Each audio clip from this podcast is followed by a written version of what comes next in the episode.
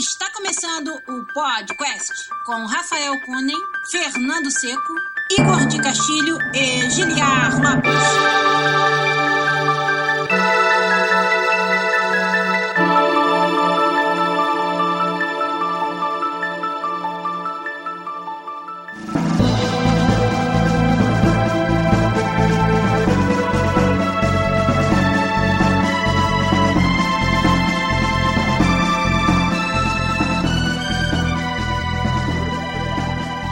Podcast da área, galera! Estamos de volta aqui nesse, que é o único podcast onde você conversa em português com profissionais da indústria de games internacional. Eu sou Giliar Lopes, produtor dos games aqui da série FIFA, na Electronic Arts em Vancouver, no Canadá. E meu parceirão ali do outro lado tá aí com a gente, meu amigo, artista lá na Bethesda Game Studios em Montreal, Igor de Castilho. E aí, Igor, tudo bem? Fala, pessoal, beleza? Beleza, já se preparando pro frio chegar, né? Que Montreal é, é foda. Já esquentando pro frio. É, isso aí. E aqui, como vocês podem ver, voltando a participar com a gente aqui do podcast, ele, meu amigo, que é engenheiro de software da área de rendering, já aí lendário na indústria de games e agora com a gente aqui no time FIFA na EA, Felipe Antoniozzi. E aí, Felipe, tudo bem? Beleza, fala aí, galera. Beleza. Felipe já se junta com a gente aqui para falar de um assunto que eu acho que vai ser bem interessante, uma pergunta que muitos dos nossos ouvintes fazem pra gente, que é, cara, como que pode os games terem tanta evolução visual, às vezes na mesma geração de console? Não muda o hardware e ainda assim os jogos que saem no final da geração são tão mais bonitos do que os jogos no início. Então a gente hoje vai tentar explicar essa mágica do visual dos games aqui no podcast 310 que começa agora. Vamos lá.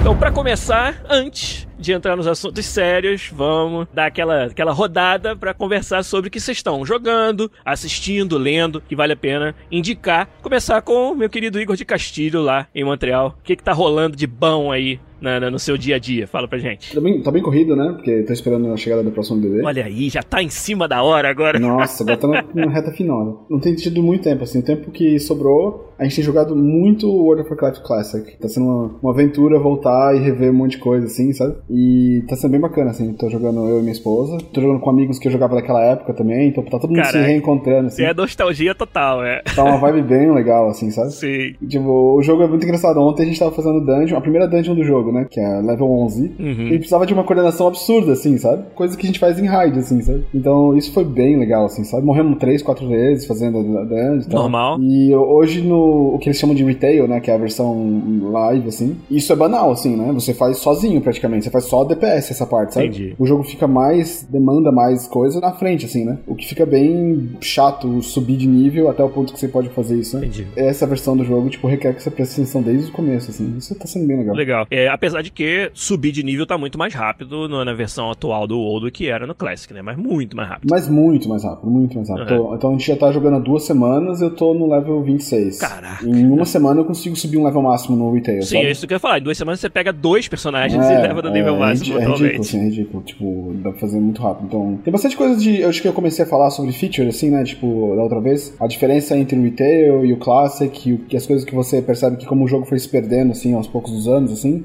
Coisas que voltam a ser interessantes nesse, assim, sabe? Ah, Um exemplo disso que eu, eu completamente tinha esquecido é o quão complexo é, por exemplo, a classe Hunter, assim, sabe? No retail você tem o pet, você começa a classe e você já tem o pet, você já tem duas, três skills e você já é um caçador, assim, sabe? Na versão clássica você começa com um pedaço de pau na mão e você vai matar 12 porcos, 10 níveis depois eles te ensinam a, a- a domesticar um pet, sabe? Entendi. A diferença disso é que parece que você molda esse personagem, sabe? Você é um João Ninguém e você vai virar um herói, sabe? Sim, entendi. Enquanto no, no retail você já é um herói, sabe? Você já é alguém, você já tem um background, sabe? Você tá pegando emprestado aquele personagem, sabe? Entendi. Não sente que é você que, que levou ele até lá. Você acha que isso aí não é porque as pessoas começaram a desenvolver essas estratégias que eram, vamos dizer, as dominantes, né? Qual que é a evolução ótima do Hunter? E aí acabava que todo mundo só fazia isso mesmo e eles acabaram fazendo um disso? Eu acho que é- isso, isso explica outras coisas do jogo, mas essa parte específica eu acho que é, que é aquela coisa do tipo, o cara tem que ter fã em 5 minutos de jogo, sabe? Ah, sim. Então, nessa preocupação de que o cara tem que entrar no jogo e se divertir, eles sacrificaram uma parte do jogo que eles nem- acho que você nem percebe que tá perdendo isso, sabe? O que é bem interessante, assim, se você pensar como desenvolvedor, sabe? Que você não percebe que criando coisas que melhoram a qualidade de vida do jogador, você pode estar subtraindo uma outra parte da experiência, assim, sabe? Eu nunca tinha pensado nisso dessa forma. assim. Entendi. Eu sempre olhei pro clássico como uma coisa ultrapassada e antiquada, assim, sabe? Um design que envelheceu e que ainda bem que envelheceu e que coisas novas são melhores. Mas algumas coisas que eu se perdeu daquela época foi isso, sabe? Uma delas é a identidade que você tem com um personagem e o quão recompensador é subir de nível, assim, porque Entendi. cada nível que você sobe, cada habilidade que você ganha é sua. Você conquistou isso, sabe? De certa forma. No outro é meio que do tipo, tá aqui um copy and paste do, do personagem, esse aqui é o snapshot do teu, do teu personagem, sabe? Agora você vai, sabe? Ah, agora você tá no nível 10. Você pode escolher um dessas três opções, sabe? Nessa versão você tem tipo cinco opções pra escolher. Uhum. E é bem fácil você esquecer de pegar elas até o level 20. Quando você percebe que você não tem, aí você vai atrás e nossa, tem toda essa parte do jogo que eu não sabe. O jogo meio que vai se desdobrando em, em camadas, assim, de um jeito mais interessante no clássico, eu acho, sabe? O novo é muito mais cookie cutter, assim, é muito mais assim, ah, aqui no level 5 você vai chegar nesse cara, e esse cara vai te dizer o que você tem que fazer pra se divertir. E a diversão vai ser você fazer essa habilidade duas, três vezes. Ah, beleza, parabéns, tá aqui o seu certificado. Vai lá e vai fazer o resto, sabe? Entendi. E nesse é do tipo, você chega nesse ponto e você tenta descobrir isso, você morre, tenta, sabe? Interessante como não é uma coisa, uma linha reta, né? Ah, é óbvio que o novo é simplesmente melhor e deixa obsoleto o velho. Não, você descobriu essas nuances em que tem jogabilidade ali que você até não percebeu que perdeu e agora quando você volta você, você recupera. É bem interessante. É bem interessante. Muito legal essa Dá experiência. pra continuar conversando assim, mas eu acho que não interessa muita gente. Mas tá sendo uma experiência bem interessante pra mim rever isso, assim, sabe? Como desenvolvedor, assim. Legal. Reavaliar a- o ponto de que às vezes você pensa que uma feature vai fazer o jogo melhor, mas tem que pensar o que, que aquela feature antes tinha que fazer ela única, assim, sabe? Ou especial. Bem legal, cara. E você, Felipe? O que, que você conta de bom pra gente aí? Tô aqui com o meu alvinegro aqui, ó. Deixa eu mostrar ele aqui, ó. Oh, Olha aí. Ó. Qual o nome dele? Cisco. Cisco. Cisco. Olha o Cisco aí. É corintiano, até o cachorro é corintiano, olha o tamanho dele. Olha aí, rapaz. Mostrando o bigolim do Cisco na live. Eu tô aqui brincando com um FPG Olha. aqui, o DL10 Nano. Caraca. O que, que você faz de bom com isso aí? Você sintetiza hardware, né? Então você consegue sintetizar Mega Drive, Genesis, Super Nintendo, Caramba. Commodore 64. Você conecta ele direto na, na HDMI, né? Então, e, e ele, ele sintetiza um hardware, não é emulador, é diferente de emuladores. Hum. é mais rápido? É assim, ele funciona como um hardware. O emulador é um software que você executa e ele executa lá sequencialmente, emulando as, as características. O FPGA é Field Gate Array eh, Programmable, né? Isso significa que você consegue programar em nível de gates, né? Dentro desse chip, ele é um chip que ele não tem nada, e você cria o código em VHDL e você consegue sintetizar o hardware da forma como ele roda em paralelo. Ele não executa sequencial como o software, ele executa em paralelo. Então você consegue sintetizar todos os componentes de um videogame, por exemplo, como ele roda no, no nível eletrônico. É, você vai colocar lá o sinal, você pode colocar nível de porta lógica, AND, OR, ou depende como você implementa, mas a implementação ele, você consegue fazer mais fiel ao hardware do que o, o software. Porque uma coisa que eu percebi no emulador, ou até nesses Nintendinho, essas, esses reboots assim que eles têm feito, é que existe um input lag, assim, que pra mim faz o jogo ser unplayable, assim, sabe? E eu não lembro disso jogando o, o original, assim. É, você tem dois problemas aí. Primeiro, a saída HDMI, se a sua televisão não estiver configurada para Game Mode,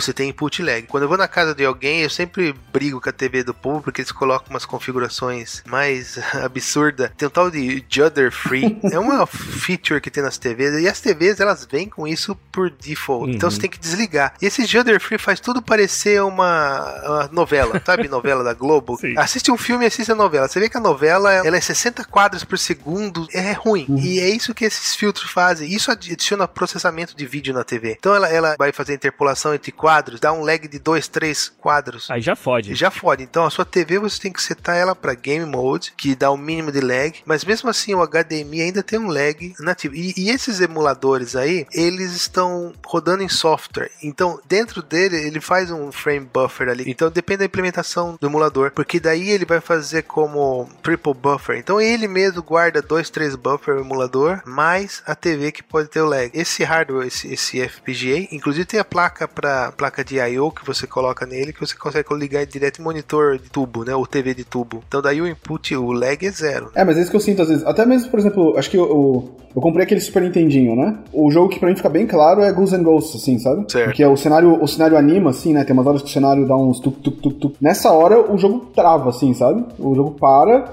e aí você vê os sprites se reembaralhando, assim, sabe? Entendi. É, não eu, não- eu, não, eu não peguei o Nintendinho nem o Super Nintendo clássico porque eu não curto emulador. Mas o FPGA é mais interessante. E você mesmo, o programa, por exemplo, você tá escrevendo a, a, vamos dizer, a implementação do Genesis do zero, isso deve dar um trabalho absurdo. Ou você tem como abaixar isso? Tem no GitHub já. Ah, Vários projetos. E tudo open source, então você consegue alterar. Legal. Mas tem todas as implementações lá de todos os clássicos. Tem Atari, computadores clássicos, Amiga. Isso é um Raspberry ou é diferente de um Raspberry Pi? É diferente de um Raspberry. E, embora esse modelo de, de 10 nano ele tenha o chip ARM, que é o mesmo do Pi, ele tem um dual Uhum. core aqui, mas ele tem o FPGA. E o FPGA é essa diferença. O FPGA ele é como uma memória RAM gigante e lá dentro você sintetiza todo o funcionamento do hardware em paralelo. Ele tem certos blocos e tudo isso é conectado em paralelo e você consegue executar isso ao mesmo tempo. É completamente diferente, não é software. Embora eles colocam o hardware do Genesis básico lá, o bare bone do hardware no FPGA, mas por exemplo, a parte de menu para você acessar essa, ele roda um core. Você pode implementar um core dentro dele, então você consegue colocar uma máquina RISC dentro dele e daí você coloca o software para rodar dentro dessa máquina RISC que está rodando dentro do, do FPGA. Esse programa que vai rodar dentro do CPU sintetizada é o que faz o menu, por exemplo. Então você consegue colocar tudo isso dentro do, do FPGA. É bem interessante. Bem interessante, interessante. parece mesmo. O pessoal no chat tá zoando ali que, ô, gente, o Rafa, né, envelheceu, tirou o óculos. Estão te falando que o Felipe é o Rafa. E, ó, tá, pro game designer tá entendendo de engenharia pra cacete. Bom, da minha parte, que eu posso dizer? Tô muito investido num jogo chamado Telling Lies. Galera que acompanha nossas lives tá ligada. Um jogo todo em full motion video, né? Em que você tem que ir desvendar um mistério assistindo vídeos gravados de conversas dos, dos personagens. E você se sente o detetive do FBI, cara. É muito divertido. A gente tá desbravando isso juntos na- no nosso canal do Twitch. Então, galera que tá perdendo aí, tem que ficar ligado no nosso canal lá, twitch.tv podcastbr. Eu não joguei o jogo ainda, tô só- participando com outras pessoas que não jogaram. No nosso chat, ó, o Sr. Cevada, o Diogo Queiroz, o Vitor Lopes, que estão aí, participam sempre das lives. E a gente, desde ontem, montou, tipo, um, um aplicativo que faz o quadro branco virtual. Tipo aqueles quadros de cortiça da polícia, que aí bota as fotos, né, dos personagens do jogo e você faz as linhas ligando eles e tal. A gente tá usando um software colaborativo pra fazer isso. Então, a galera que assiste a live, mete a mão lá e me ajuda a fazer as conexões, a registrar os eventos importantes que a gente vai descobrindo na história. Aí estamos montando a timeline das paradas que acontecem. E é uma história de agente secreto, o cara que tem dupla vida e dá umas merda, tá? Eu não vou contar porque é spoiler, mas a gente tá exportando cada uma dessas lives também pro nosso YouTube pra o pessoal que perdeu poder assistir. Então você procurar lá no nosso youtube.com.br podcastbr os vídeos do Telling Lies. Nós fizemos duas lives até agora. E quem sabe hoje, no domingão aí, eu faço uma terceira pra gente desvendar mais. Mas, cara, acontece muita coisa foda né, no jogo que você anota alguma coisa sobre o personagem, daqui a pouco você descobre que não era nada daquilo. Aí tu vai lá e muda a tua percepção. E aí, isso faz você interpretar vídeos anteriores que você assistiu de forma diferente. Caraca, então quando ele falou isso, na verdade, ele tava fazendo referência a outra coisa. Tem que jogar, não dá pra explicar, até porque é spoiler. Mas o Sam Barlow, que é o game designer do Her Story e agora lançou o Telling Lies, achou uma fórmula que ela é realmente, não tem como você, tipo, replicar, né? É um tipo de jogo muito específico, assim, não tem nem gênero. É um jogo de fazer busca numa base de dados de vídeos, assistir os vídeos e ir montando as peças do quebra-cabeça. É bem parecido com Her Story, então. É muito parecido. A diferença, e acho que essa é uma coisa muito interessante, é que muitos dos vídeos são uma, uma video call, uma chamada de vídeo. E aí você só vê um lado da conversa. E aí você ali tá tentando adivinhar coisas que a pessoa do outro lado falou, pra você poder buscar por essa palavra e assistir o outro lado da conversa. Tá. Então, às vezes, o personagem, ele tá só demonstrando algumas emoções. Ele tá surpreso ou puto com algo que outra pessoa falou e você não sabe o que foi que outra pessoa falou. E aí, descobrir que palavra-chave. Então, por exemplo, ah, de um lado da conversa, o cara fala: Ah, mas então você tá me dizendo que eu tenho que ir até a Flórida? Aí você, opa, Flórida provavelmente é uma palavra que outra pessoa falou pra ele. Aí você procura por Flórida e acha o outro lado da conversa. Uhum. Alguns casos são simples, outros não são tão fáceis. E aí, quando você consegue adivinhar algo que outra pessoa falou e retorna na sua busca, você fica se achando o detetive. Sabe? é muito divertido. Então, é uma evolução do Her Story pequena, porém nesse sentido. Mas eu acho que é muito mais complexo. O Her Story era basicamente sobre um personagem. Tinha uma pessoa que era principal, assim. Esse jogo tem, cara, quatro, cinco personagens principais. Cada um com o seu papel nessa trama. Muito interessante, cara. Faz você ir. Aquele jogo que você vai dormir e fica pensando na parada antes de dormir, sabe? Fazendo conexões na sua cabeça. Então, quem curtiu e não jogou ainda e quer participar com a gente, não pode chegar lá na live e dar spoiler, senão vai estragar tudo. Mas quem não jogou ainda e quiser brincar com a gente, é lá no nosso canal, na twitch.tv podcastbr que eu tô fazendo as lives do Telling Lies, que tá muito maneiro. Tem vários finais ou é um só? Não sei, não sei lá. Nem sei se tem final, eu não sei que horas que acaba. É... se for igual o Her Story, o Her Story ele tem determinados vídeos que ele sabe que vão ser bem difíceis de você chegar neles e que são meio que os finais, tá. né? Então você viu aquele vídeo, aí mostra alguma cena para dizer, ó, oh, você conquistou algo. Nesse jogo a gente já teve alguns vídeos que tiveram revelações, tipo, bombásticas. Um plot twist. E aí quando você vê esse vídeo e aí volta pra tela do jogo normal, acontece algo para meio que te dizer que você, ó, agora você fez progresso. Porque é uma parada muito subjetiva o progresso nesse tipo de jogo, né? Uhum. Cada um vai chegar nesse caminho, nesse vídeo, por um caminho diferente, por um jeito diferente. Então é, é bem interessante, cara. É difícil até de explicar e com certeza é difícil de falar é, sobre. É, é, é, vídeo de ator de verdade ou é. Sim, tá. FMV, inclusive autores conhecidos. Tem a menina que trabalhou no Westworld, e ela faz um personagem. O cara que é meio que o principal, não é o principal, mas é o primeiro personagem importante que você encontra. Ele fez o filme do Homem-Aranha Homecoming. Ele era. Não era um personagem grande, tinha o Abutre e ele tinha seus capangas. Um dos capangas, esse ator trabalha no, no Telling Lies. E atuam bem pra cacete, porque eu imagino que é um desafio. Não é o cara que faz o Electro. É, é, ele é o primeiro Electro, é. Ele é o cara que é o primeiro Electro que depois muda pro outro cara. Então ele é o ator do, do, do Telling Lies que faz um dos papéis, assim, mais presentes. Assim, eles precisam atuar muito bem, porque eles têm que te passar. Por exemplo, um dos personagens, não vou dizer qual para não estragar, ele é um agente secreto, ele tem uma vida dupla. Então, pela expressão dele, você percebe quando ele tá no disfarce ou fora do disfarce, sacou? Ele disfarçado, ele é um cara todo meio que tímido, não é tímido, mas ele é certinho, ele é, sabe, ele não é uma pessoa, por exemplo, debochada ou sarcástica. E quando ele não está nesse personagem, quando ele é o agente, ele é super sarcástico, super debochado, entendeu? Ele é super cheio de si e tal. E você, na interpretação do ator, da atriz, você percebe essas nuances. E isso é legal. Que às vezes você tem uma call que você não sabe se ele tá em disfarce ou out of disfarce, entendeu? E aí você percebe por causa dessas coisas, assim. E é muito interessante, cara. É um jogo bem, bem único, assim. Lembra do, do jogo Detetive? Claro, ele é. Detetive é jogo de tabuleiro foda.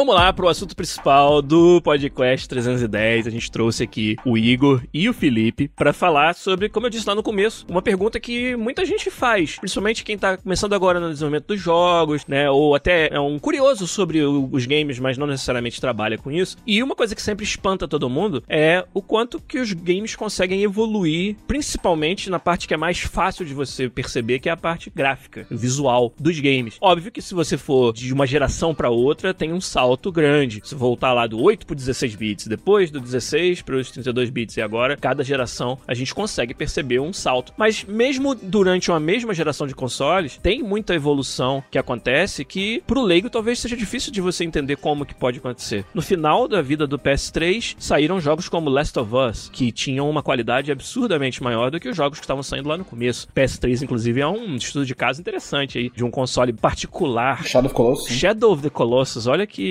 accomplishment foda daquela geração, né? E a mesma coisa a gente tá vendo agora. O PS4 tá há muitos anos aí, o Xbox One, e olha os jogos que estão saindo agora comparados com o do começo. Então eu queria começar conversando sobre isso. Como que é possível que isso aconteça? Então, Felipe, você que é o convidado, dá o seu resumo, assim, como é que pode, cara? O, até o próprio FIFA, o FIFA 20, que tá no mesmo console do FIFA 14, e ter essa diferença tão grande, assim. Como é que funciona isso? É a própria evolução do software, né? A própria evolução da engine e a evolução dos programadores naquela plataforma plataforma. Porque o que acontece? Quando você tem uma nova plataforma, como por exemplo do PS2 para o PS3, você tem a introdução de shaders programáveis. Do PS3 para o PS4 você tem o que? Compute shaders. E depois introduziram HDR. No meio da geração introduziram 4K. Então o que acontece? Quando você tem uma mudança de plataforma, você tem novos desafios dentro daquela plataforma. Você tem mais processamento, mais CPU, mais GPU, mas você tem também mais oportunidades, porque você precisa precisa utilizar, explorar aquele hardware e com isso você vai evoluir dentro daquele console, porque você está confinado. O console ele é fechado, né? Ele assim, como se diz, ele vai se manter estável no, no período dele, ele não vai adicionar CPU ou GPU. Então você tem que otimizar os seus programas, otimizar os seus processos para tirar mais leite de pedra, né? Dizendo aí. Exato. Tirar mais suco dessa mesma laranja. Exato. A laranja é a mesma, ela continua a mesma, mas você vai começar a espremer ela diferente, né? Vai utilizar métodos ou ferramentas diferentes. E é quando você faz o jogo,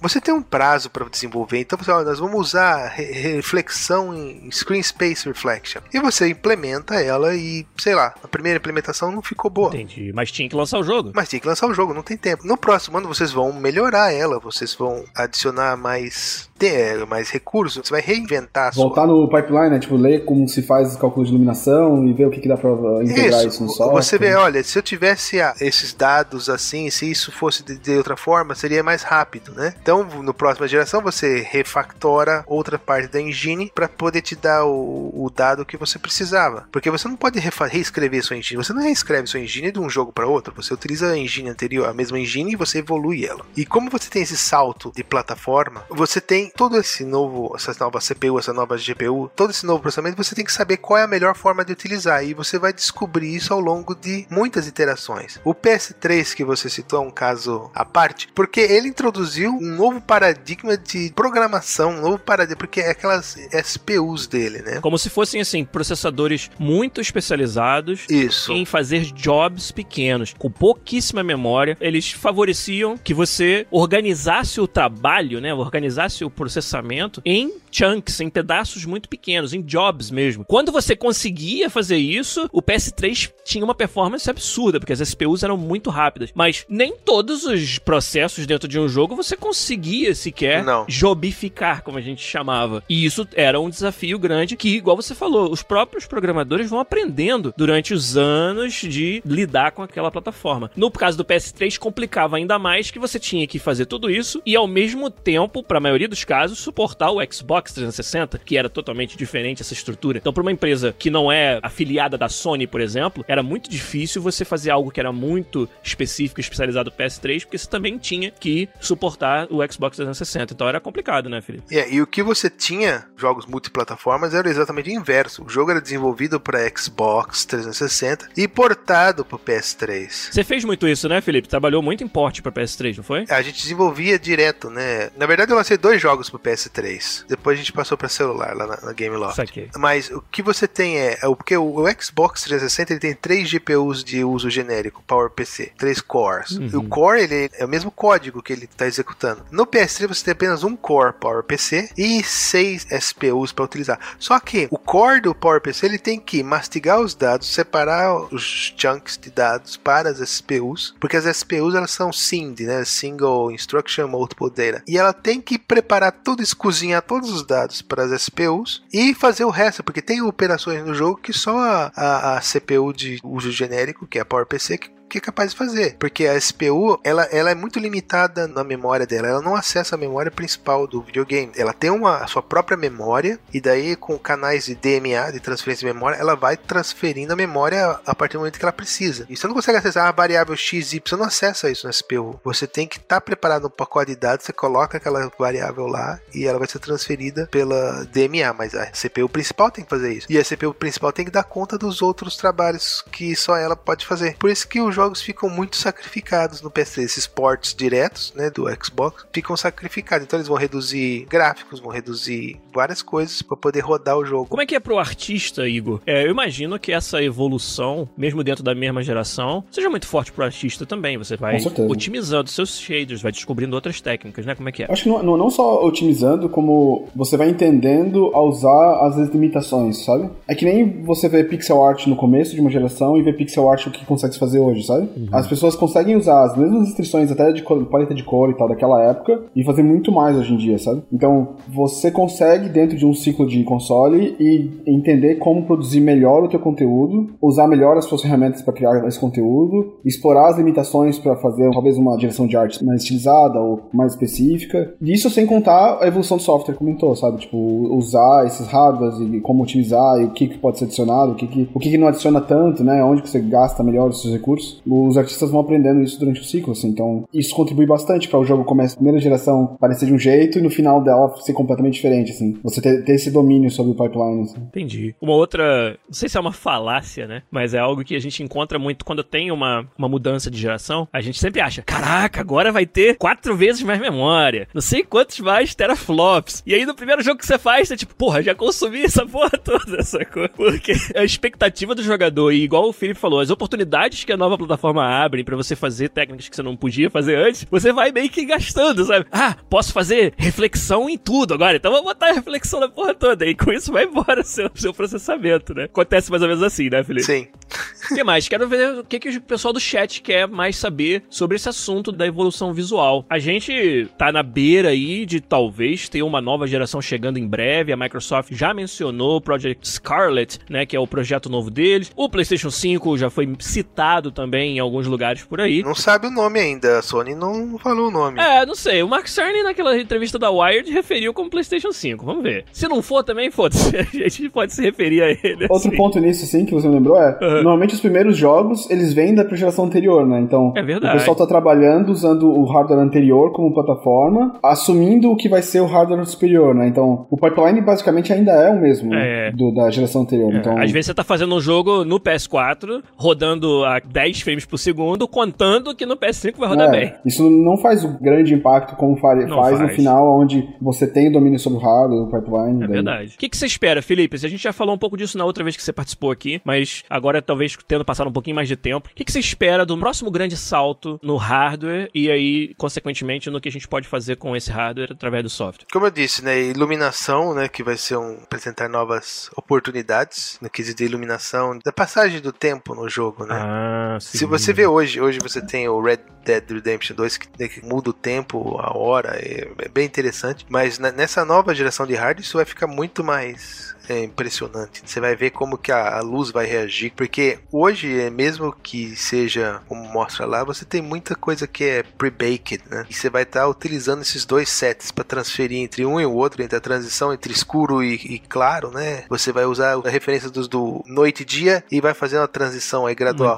Com a iluminação em tempo real, isso, isso não vai ter. Você vai ter a iluminação daquela hora exata. Então, isso vai ser bastante interessante. Teve um jogo um tempo atrás lançado, ele foi cancelado. É, eu não lembro qual que era o jogo, mas ele, ele usava iluminação em tempo real. Era, era limitado por causa do alcance disso, né? Uhum. Muito processamento. Mas é interessante que ele, o jogo era, era iluminado em tempo real. E isso a gente espera, já tem aí, né, nos PCs de alto desempenho, né, as placas RTX, que implementam nativamente o Ray Tracing, que é a técnica que vai permitir essa iluminação acontecer no tempo real, e a gente espera poder usar cada vez mais esses recursos já no futuro, talvez não muito Eu acho longe. engraçado quando o pessoal quando faz a comparação e diz, ah, eu não consigo ver a diferença. Mas é porque ninguém tá fazendo. Ninguém nem pode fazer completamente a integração, né? Tipo, o pessoal tá fazendo integrações parciais, assim, do tipo, ah, eu vou usar só reflexão, ou eu vou usar só sombra. Então, Igor, quantas pessoas têm placa RTX hoje? Hum, Muito É, então, mas ainda. é, é isso mesmo. Mas é isso que eu acho engraçado, assim. Quando eu vi sobre a tecnologia, eu falei, uau, isso aqui é sensacional, isso vai mudar tudo, sabe? E aí todo mundo fala, ah, não muda nada, olha a diferença, sabe? Tipo, Ainda não deu tempo de ver. Não deu tempo de ver ainda. Você pensa no potencial e você vê tudo que dá pra usar. Quando sai um jogo que usa todos os recursos de uma RTX, né? Consegue rodar todo, tudo. Sombra, iluminação, é, reflexo, tudo dentro dessa camada dinâmica. Você vai ter um outro jogo que hoje em dia não dá pra se fazer ainda, né? Sim, mas esse hardware RTX da Nvidia é muito caro. Veja o preço da placa de vídeo. É mais caro que o próprio console PS4. Agora, qual que vai ser o preço disso? E isso aí coloca um, um dilema nas próprias fabricantes das plataformas de como que elas vão conseguir trazer essas features dentro dos seus consoles, nas suas placas de A preço vídeo, acessível. a um preço que seja acessível. Porque a gente sabe que o preço, cara, pode fazer o sucesso ou matar um console, né? A gente tem historicamente aí casos, o próprio Dreamcast, o PlayStation 3 quando saiu, saiu com um preço muito acima do restante do mercado e isso aí atrapalhou que o PlayStation 3 pudesse ter a penetração que eles esperavam, né? Começou bem devagar o PlayStation 3 e o Xbox 360 dominou naquela É, época. custava 600 dólares, mais de 600 dólares, É. né?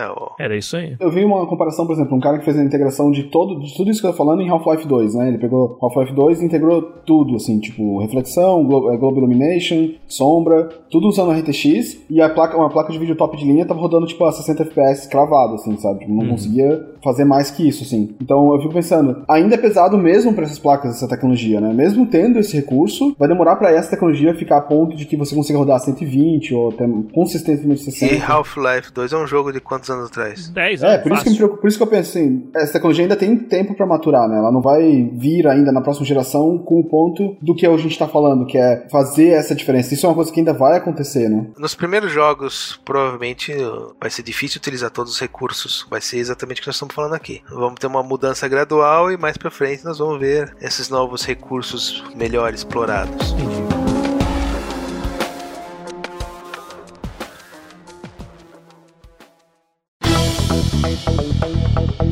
Felipe, você, você acha que o cenário que aconteceu, por exemplo, com o PS3, em que a Sony decidiu por uma arquitetura muito diferente do que era a norma do, do mercado, tem alguma chance desse cenário acontecer alguma vez? Ou a gente está realmente estabelecido de que console é um PCzão especializado? Ué, depende. O Switch não é. O Switch é um. Olha aí, verdade. o, o Switch continua na dele, né? É um, é um celular o Switch, na verdade, né? Entendi. Inclusive a Nintendo mudou, né? De PowerPC pra ARM, né? Porque o Wii era PowerPC e daí eles mudaram pra ARM. Mas, por exemplo, o próprio Switch, né?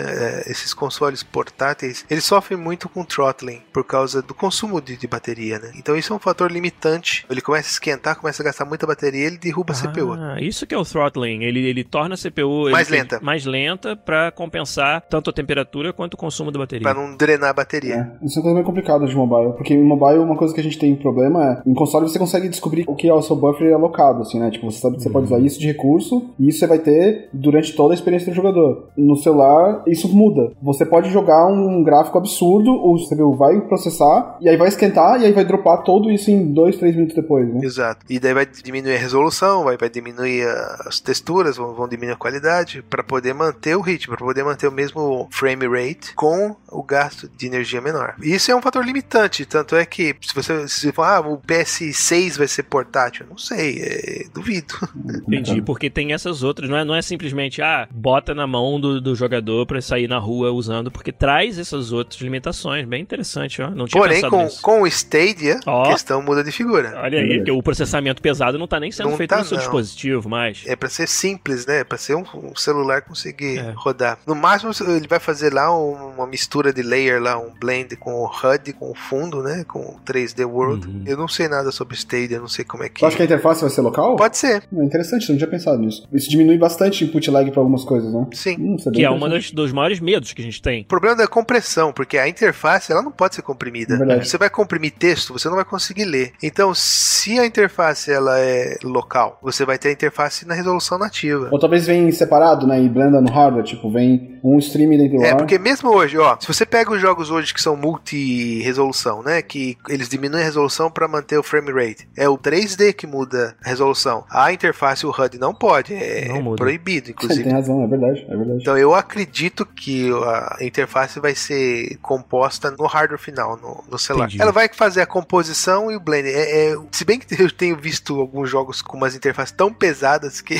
Talvez e só isso aí já seja o suficiente pra craterar o seu dispositivo local. Exato. Ah, mas talvez fazer talvez dois streams, sei lá, ele streama o jogo separado pra poder ter essa flexibilidade de dropar um, Mas aí você um vai fazer outro. dois streaming. É, né? Cara, a gente tá vivendo um momento realmente Bem de interessante muito interessante pra ver como que, que a gente vai evoluir. Na verdade, nessa linha que você acabou de dizer, Felipe e Igor também, vocês acham que a gente vai ver uma tentativa, por exemplo, de fazer um streaming apenas parcial? Não só a parte da interface, mas, por exemplo, muito se especula que a Microsoft vai trazer uma solução em que a sua caixa na sua casa vai fazer uma parte do processamento e uma outra parte vai estar vindo via streaming. Vocês acham que essa é uma tendência, é algo que vai acontecer? Porque o Google Stadia parece que é todo no data center, né? Uhum. Ele minimiza o que vai ser processado localmente. Como é que vocês acham que isso acontece? Olha, é. é interessante. Eu vou falar, mas eu não, eu não lembro muito, mas eu lembro que a ID também estava anunciando uma tecnologia sobre isso, né? Uma tecnologia de streaming para jogos, assim, um proprietário, como um third party, assim, que pode funcionar com engines. Eu lembro que eles anunciaram alguma coisa isso numa QuakeCon, assim, assim. Então tem muita gente pensando como resolver esse problema, né? Porque um, um problema de streaming é você sabe qual é o próximo pixel, então você consegue comprimir eles de uma forma que você consegue prever o que veio antes, o que veio depois e fazer um buffer disso, né? Em videogame você não sabe o que vai vir depois, você só sabe o que veio, veio, né, veio antes. Então, Exatamente. prever essa composição para poder fazer a compressão eficiente não tem como, né? Tem a agência do jogador ali podendo olhar pra qualquer lado, diferentemente de um filme. Só se você der um, um lag nele de uns 2, 3 frames Não, pra não, frente. Felipe, não faz isso. Talvez com, com inteligência artificial, assim, com, com AI, tipo, Olha, um machine learning que, que meio Machine que tenta learning. prever. É Interessante. Eu sei que tem muita gente inteligente pensando nisso, nisso aí, porque parece ser o futuro, assim. Até porque cria o- a necessidade de uma assinatura, talvez, ou linkar da, data, né? Você, isso tudo é muito valioso hoje em dia. Falou em assinatura, os olhinhos do, brilham, né? É, então. Um, um modelo de negócio que abre a oportunidade no momento que você pode cobrar uma assinatura pro, pro seu usuário estar dentro do teu ecossistema e tal. É, Então, a gente fala muito, né, de jogo como serviço, que é jogo que é mais serviço do que isso aí. né, pois é. Ó, o Neruvos tem uma pergunta interessante aqui, até meio engraçada no, no nosso chat. Felipe, é possível fazer um console explodir de verdade só com a exi- exigência gráfica? Se você tentar ir além, pode realmente dar merda na máquina? Olha, ali nunca nenhum console explodiu, né? Talvez esteja tudo empoeirado dentro de, com, embaixo de um cobertor, dentro de uma gaveta. É, o máximo que pode acontecer é brincar, né? Ele queima, né? E... Mas isso qualquer máquina, né? Pode É, acontecer. depende. Por exemplo, os primeiros PS4 eles estavam desligando, né? Porque esquentava demais. Uhum. E teve até um jogo aí lançado que também brincava o PS4 aí. Depende, se esquentar demais, né? Mas o, o hardware ele tem proteção pra isso. Ele, ele desliga a CPU, ele, se não tá desligando aí, você tem algum problema de firmware aí. Mas eu nunca vi de Você nunca queimar. brincou de estragar o computador do amiguinho? Não, muito menos os dev kits que são mais caros ainda. É, vai custar 15 mil dólares aí, fácil, né? Uma brincadeira dessa. Legal. É, mais alguma pergunta aí, gente? pode falar também nesse tema aí é que existe evolução de software de, de outros lados, né? Tipo, existem Photoshop vão ficando melhor, mais acessível. As ferramentas. 3D Max, Maya, Blender vão ficando melhores, mais acessíveis. Os artistas vão ficando mais me- melhores com o processo, então modelar vai ficando mais rápido, mais prático. Você consegue animar mais rápido, você consegue fazer motion capture, você consegue criar conteúdo com uma velocidade melhor e mais fácil. Isso também vai contribuindo para a evolução do, do hardware, né? Tipo, no mesmo ciclo você vai ter essa passagem onde no começo o artista fazia um arte de um jeito, aí vem todo ferramentas que resolvem problemas no pipeline para melhorar ou acelerar o processo, o que sobra tempo para gastar em polir essa arte que você vai ver no final de uma geração um jogo melhorado, né? Tipo, um Ou em melhor. fazer, em experimentar mais, né? Isso foi algo que o Igor falou dois episódios atrás, quando você teve aqui, que você disse, ah, o motivo da gente querer fazer as coisas mais rápido, mais otimizado, o processo nesse caso, não é pra você entregar o jogo antes, mas sim pra você poder brincar mais, experimentar mais, prototipar mais, né? E com isso, acabar descobrindo técnicas que você não ia ter tempo de explorar, que você tá preso ali num processo lento de iterar no seu jogo. E isso aí é algo que também evolui, até independente de geração, né? Tanto o conhecimento do profissional quanto a qualidade mesmo da ferramenta e da experiência de usar as ferramentas vai evoluindo e vai fazendo com que melhores jogos sejam feitos. Alguém perguntou ali se gráfico melhor fazem games melhores. Não. Não. Resolução gráfica não quer dizer Cara, nada. se o programador de rendering e o artista falaram que não, quem sou eu falar alguma É, não. coisa? Você pode ter dois palitos na tela e fazer um jogo excelente se você tiver a boa ideia pra isso. Concordo. O Return of the Obra Dinn, jogo todo feito com gráficos binários. Cada pixel ou tá aceso ou tá apagado. Que foda que é o jogo, cara. Um jogo fantástico que eu não sofro por causa do, do gráfico. É, o jogo, o jogo não é só gráfico. Por exemplo, o, aquele jogo Limbo, né? Uhum. É muito bom o jogo. E os gráficos dele são monocromáticos. Né? Monocromático, Limbo é jogaço. A gente volta pra jogar jogos antigos e com, né, animado. E ainda curte. E ainda curte, é, porque. A gente compra remake de Resident Evil 4 até hoje. Ah, pois é, É, pois é, pois é. Eu sou culpado disso aí. Eu também.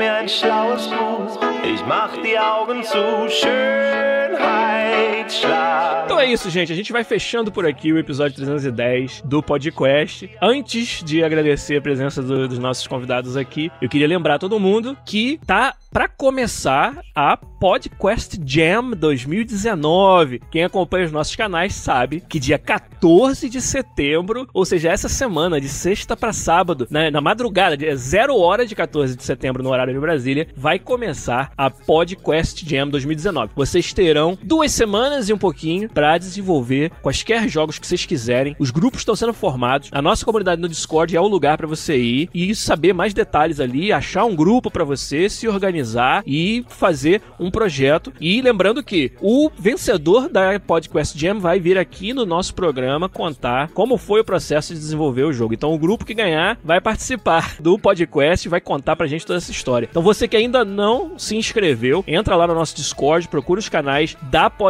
Jam 2019, que já daqui a pouco vocês vão saber o tema, que o tema vai ser anunciado meia-noite do dia 14 de setembro, na hora que começa o prazo da Podcast Jam. A gente tá muito empolgado. A última vez que eu olhei, Igor, tinha 28 times, cara. Sensacional, hein? Olha quantos jogos a gente vai ter que avaliar essa parada.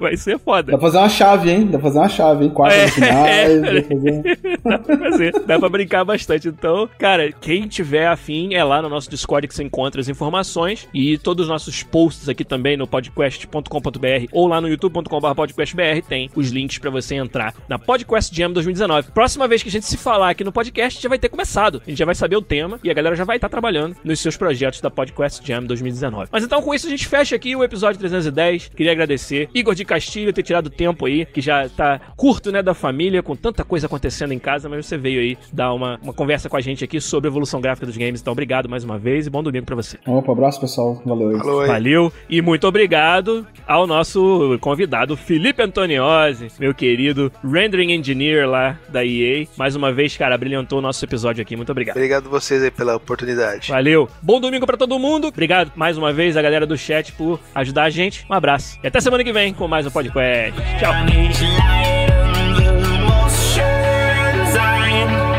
Ich habe mich wohl verhört. Wie bitte? Du bist schön, dafür kannst du nichts. Weder lesen, noch schreiben, noch was anderes. Du bist schön, aber dafür kannst du nichts. Du kannst nicht mal was dafür, dafür kannst du nichts. Im Frühling denkt das Röslein, wer nicht leiden will, muss schön sein. Gib mir ein schlaues Buch, ich mach die Augen zu, Schönheit Zeig mir den Staub im Flur, ich mach die Augen zu. Schönheitsschlaf. Gib mir ein schlaues Buch, ich mach die Augen zu. Schönheitsschlaf. Zeig mir den Staub im Flur, ich mach die Augen zu. Schönheitsschlaf. Gib mir ein schlaues Buch.